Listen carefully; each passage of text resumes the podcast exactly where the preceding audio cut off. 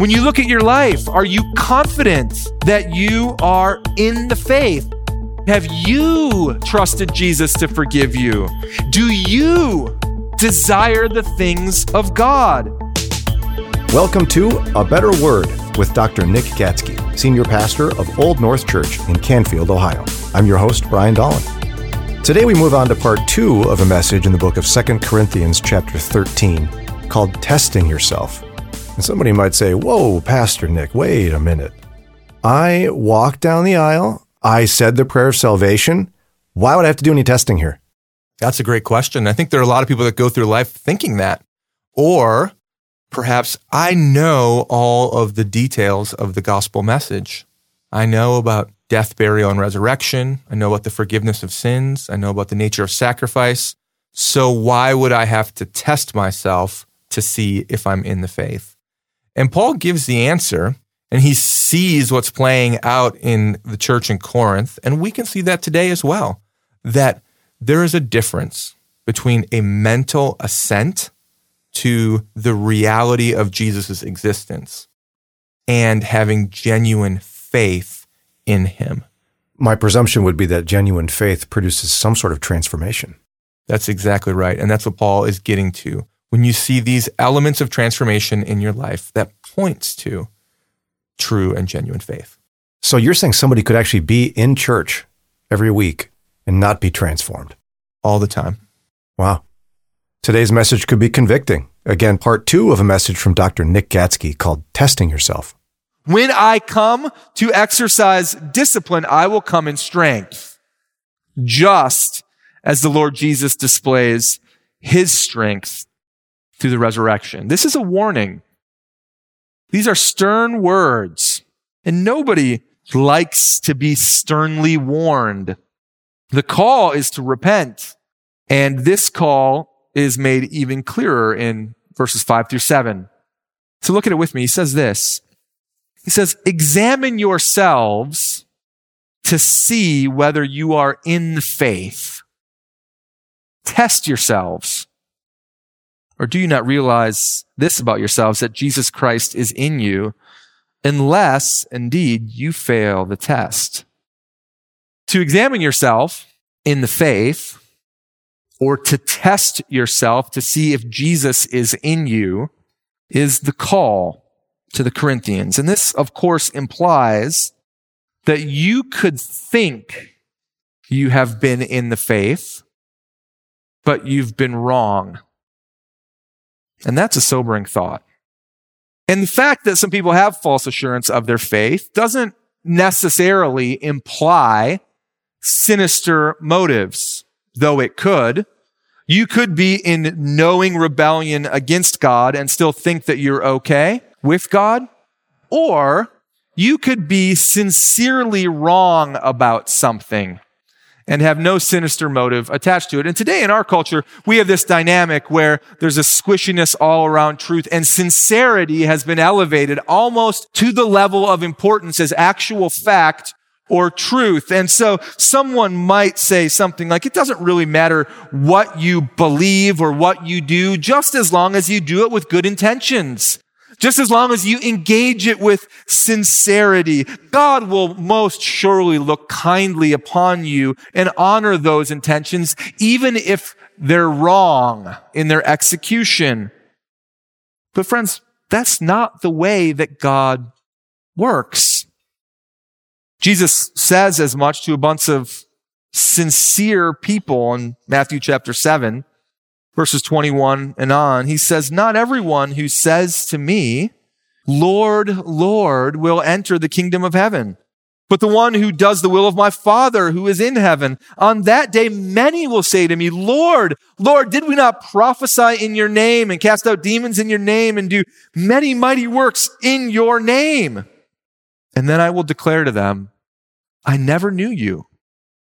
Depart from me, you workers of lawlessness. And so what are we to do so that we don't find ourselves in the same position?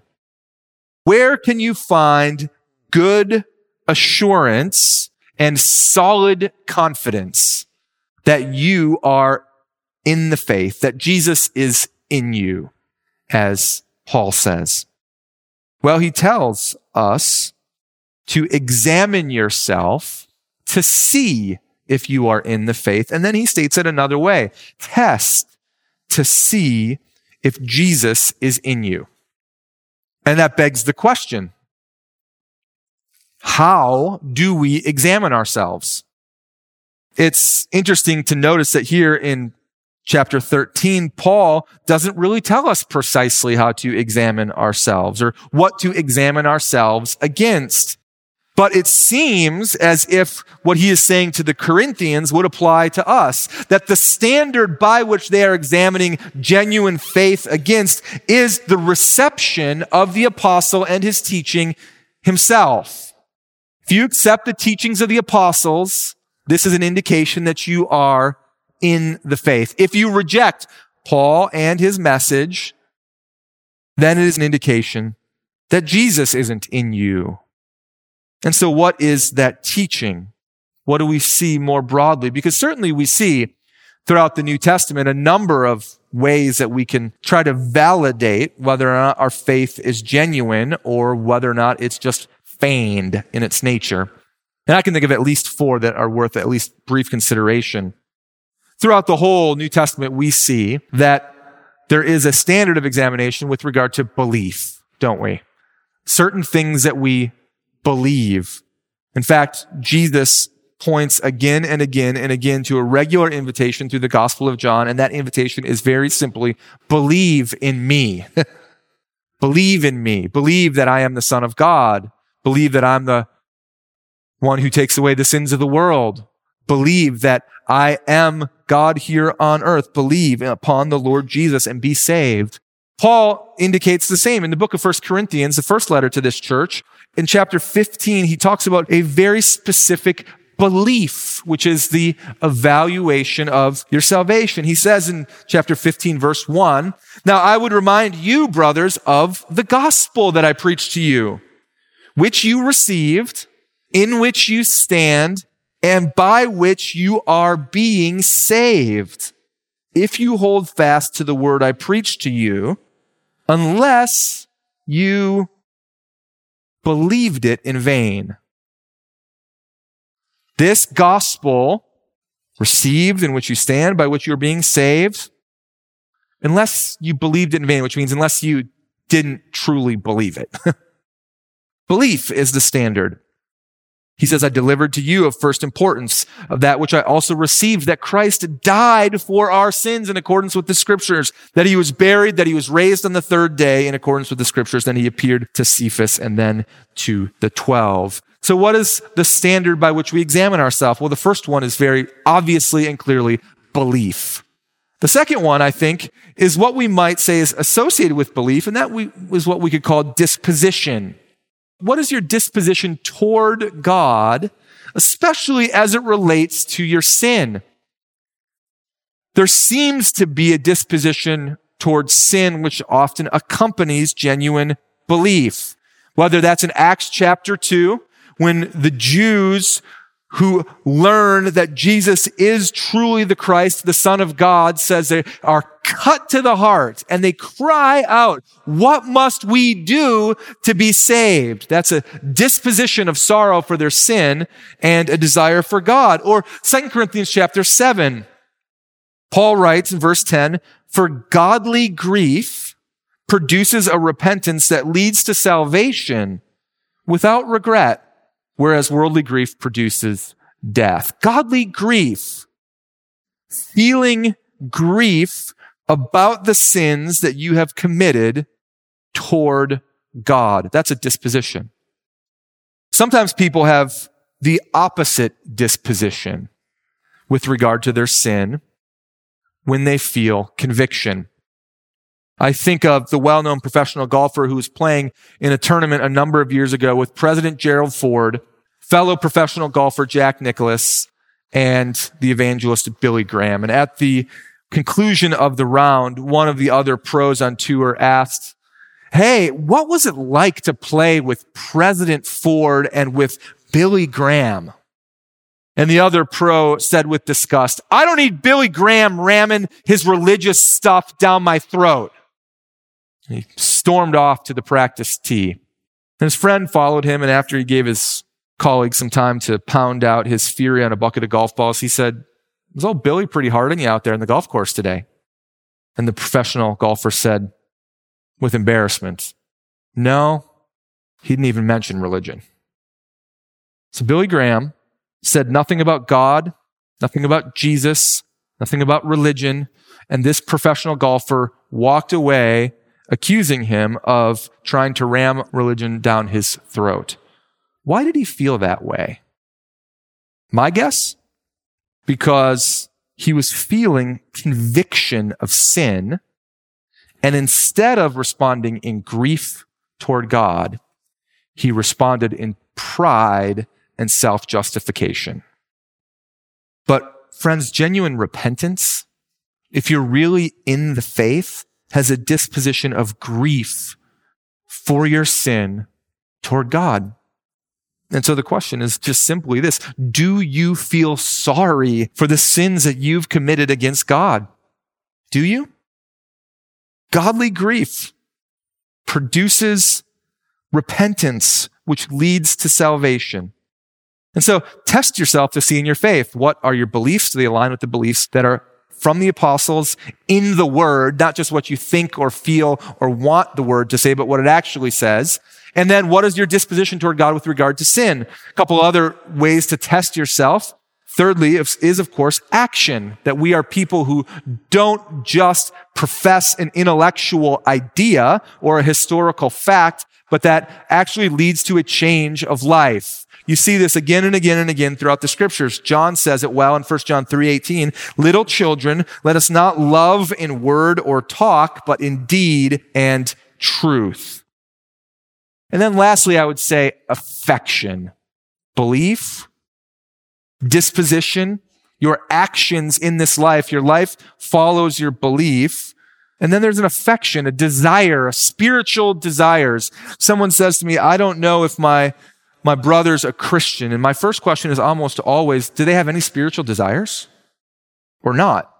Peter says it in 1 Peter chapter 2, like newborn infants long for pure spiritual milk. By it, you may grow up into salvation. If indeed you have tasted that the Lord is good. So there's this, there's this idea, right? If you've truly tasted how great God is, then you want more of God. you want more of the spiritual things that God gives. You want to understand who he is. You want to understand how he works. He wants to, you want to understand how you can respond to him. And the point when you take all of this examination together is just very simply this. Genuine faith in the gospel produces a genuine faithfulness to Jesus Christ. Genuine faith in the gospel produces something genuine, produces genuine faithfulness. That's Paul's question for the Corinthians. It's a good question for me and for you. Is Christ in you? When you look at your life, are you confident that you are in the faith? Not just loosely connected to the faith because you have some kind of general affinity to God or because you go to church or because you come from a Christian family, but have you trusted Jesus to forgive you? Have you turned in grief from your sin? Do you desire the things of God? Paul calls them, and by extension, me and you, to reaffirm our conversion to Jesus. And if you take a big step back and you look at the whole book of Second Corinthians, he's just hitting this from a lot of different angles. And this is what it looks like. It means that you believe upon Jesus for the forgiveness of your sins, that you follow the teachings of the apostle as presented in the Bible, that you separate your lifestyle from the lifestyle of the world, that you support God's work and support each other with your money, that you forgive each other when you sin against each other. Are you in the faith? Is Christ in you? When you take a big step back and look at your life, what does your life say about these realities? And then what happens, friends, if you actually examine yourself, which can be a difficult thing to do sometimes, and you're not so sure? Paul tells us in chapter five what to do. he says it in these beautiful words that we implore you, be reconciled to God. If anyone is in Christ, he's a new creation. The old has passed away. The new has come.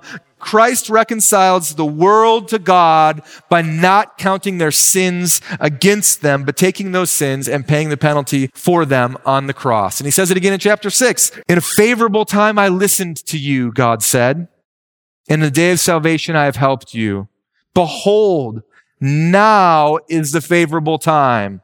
Behold, now is the day of salvation. So if you don't know if you are in the faith, you can be sure. Put your trust in Christ. That's the call for each one of us. And Paul says to them, I hope that you haven't failed the test, because then you're in trouble. And I hope that you would see that we haven't failed the test. Because if they can truly recognize Christ in themselves and recognize Christ in Paul, then they have to acknowledge the genuineness of his apostleship. Because he's the one that introduced them to Christ. Genuine faith in the gospel produces genuine faithfulness to Christ. Does your life reflect that? He finishes the section by pointing to the fact that despite the, he, the fact that he's given them a stern warning, Restoration is the goal. Nobody likes to be sternly written to or talked to. And in verses 7 through 10, you see a couple of instances where he's praying for them very specific things. Sometimes it's easy when we read the Bible to look over those words. We pray, I pray. Pause there with me for a minute because those reveal the motives, the desires that Paul has for these people and the desires that he has for you. This is what he says in verse 7. We pray to God, our desires before God, that you may not do wrong, not that we may appear to have met the test, but that you may do what is right, though we may seem to have failed.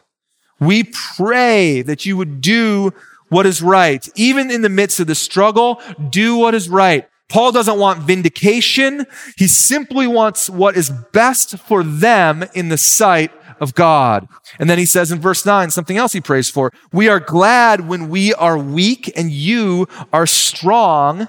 Your restoration is what we pray for. When he says that he's glad that he's weak, he would rather continue to appear to be weak because of the persecution in his life than have to come to them in the strength and stern discipline that they might be forcing upon him. He would rather see their strength by way of their repentance and him to continue to appear weak because he wants their restoration. I'm giving you a warning. I'm calling you to repent. I'm giving you a stern, stern word, not because we are superior to you.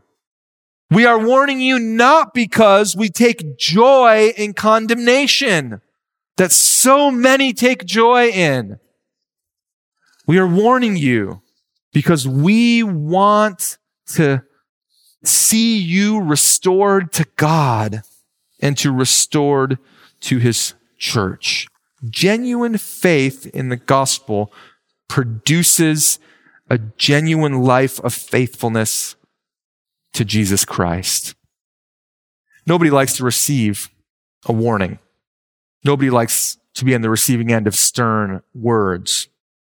But when life and death and eternity are at stake, a warning is what is needed because false assurance about salvation is a lot more serious than a duck thinking he's a dog.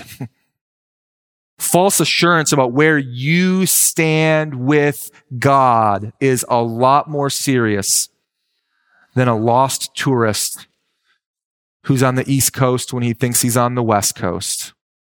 False assurance is a dangerous place to be. You know, I wonder about all of those who lined the streets on Palm Sunday, the ones who laid down their cloaks on the ground, who shouted, Hosanna, blessed is he who comes in the name of the Lord. Those who in that moment didn't know who they were and thought they were aligned with God. They had false assurance. Because on Friday, the truth came out when the same ones shouted, Crucify him. Or perhaps it's the person who walked an aisle and said a prayer at some point in their life, and then nothing ever changed. They said the words, they had some kind of interaction around religious ideas, but they did not internalize genuine faith. And so their life doesn't look anything like a follower of Jesus, but they rest at night because they think that walking that aisle was the thing that secures them. Or perhaps it's the person who grew up in a Christian home, who knows the truths of the Lord, who knows the stories of the Bible, who comes to church still even regularly, who associates with a bunch of Christians. But when they actually take the test of self-examination, it reveals through their beliefs or through their disposition or through their affections or through their action that maybe they have had false assurance. Maybe their profession of faith wasn't so genuine after all. Genuine faith in the gospel produces genuine faithfulness to Christ. And don't be confused here. Don't be confused. It's not the activity of faithfulness that brings you to the precipice of eternity and salvation. It's the other way around. It's the faith. God does the work, you do the faith, but there is a proof that that faith is genuine. and the proof is what happens after over the coming weeks, months, years, and decades. And for some people, and probably even some people here, there are some people that need to understand that they're not actually a Christian so that they can become a Christian. What about you? What about you? You can know for sure. False assurance in this life is combated by what we call perseverance. You can know if Christ is in you as you continue to persevere to the end. It's the proof. I closed this morning thinking about a college cross country team that ran the race on a golf course. The officials for the race would go ahead. They'd place flags on the course to show the runners where they were supposed to run. A certain color indicated a left turn, a different color indicated a right turn, and another flag color means run straight ahead. There was a race that was marked out for the runners, and if they had any intention of taking home a medal, they had to follow the race as it was marked out. You couldn't decide boy, this is a six mile race, but I really feel like I have about four miles in me this morning. So I'm going to take a shortcut. I hope nobody minds. You can't look at a particular hill that day and say that hill just looks a little too nasty. I think I'm going to go around and skip that one today. You have to run the race that's marked out for you. And so it is, friends, in the Christian life. God has gone before you. He knows your end from your beginning. He knows all of the days of your life. And in his great foreknowledge, he has gone ahead of you, planted these flags in front of you. And scripture says, run with perseverance the race marked out for you. False assurance is combated by perseverance. Are you persevering? genuine faith in the gospel produces genuine faithfulness to Jesus Christ. And so, what does your life say? That concludes today's message on A Better Word with Dr. Nick Gatsky. Now, Pastor Nick, I want to bring you in here because we are so grateful for the support of folks who listen to this program on a daily basis. It's not just their prayers, and their faithfulness listening, but also many give, and it means a lot to us. It really does. You know, your generosity just helps us continue to get the word of God out in a lot of different communities. And so thank you so much for your ongoing help and support in that way. It is certainly encouraging. Yeah, and as a way to say thank you, with your gift this month to A Better Word, we want to send you something. It's a Christian classic by Corrie ten Boom. It's a book called The Hiding Place, where she goes through her incredible journey as a follower of Jesus, of trying to protect Jewish people in the midst of World War II and finding herself in a concentration camp. How did she get through it? Well, this incredible story gives the answer to that. Maybe you already have this book and want to use it as a gift to somebody else in your life this season. Again, Corrie ten Boom's The Hiding Place could be yours with a gift this month to a better word. Maybe you could pass it along to somebody else who needs to hear a story just like that.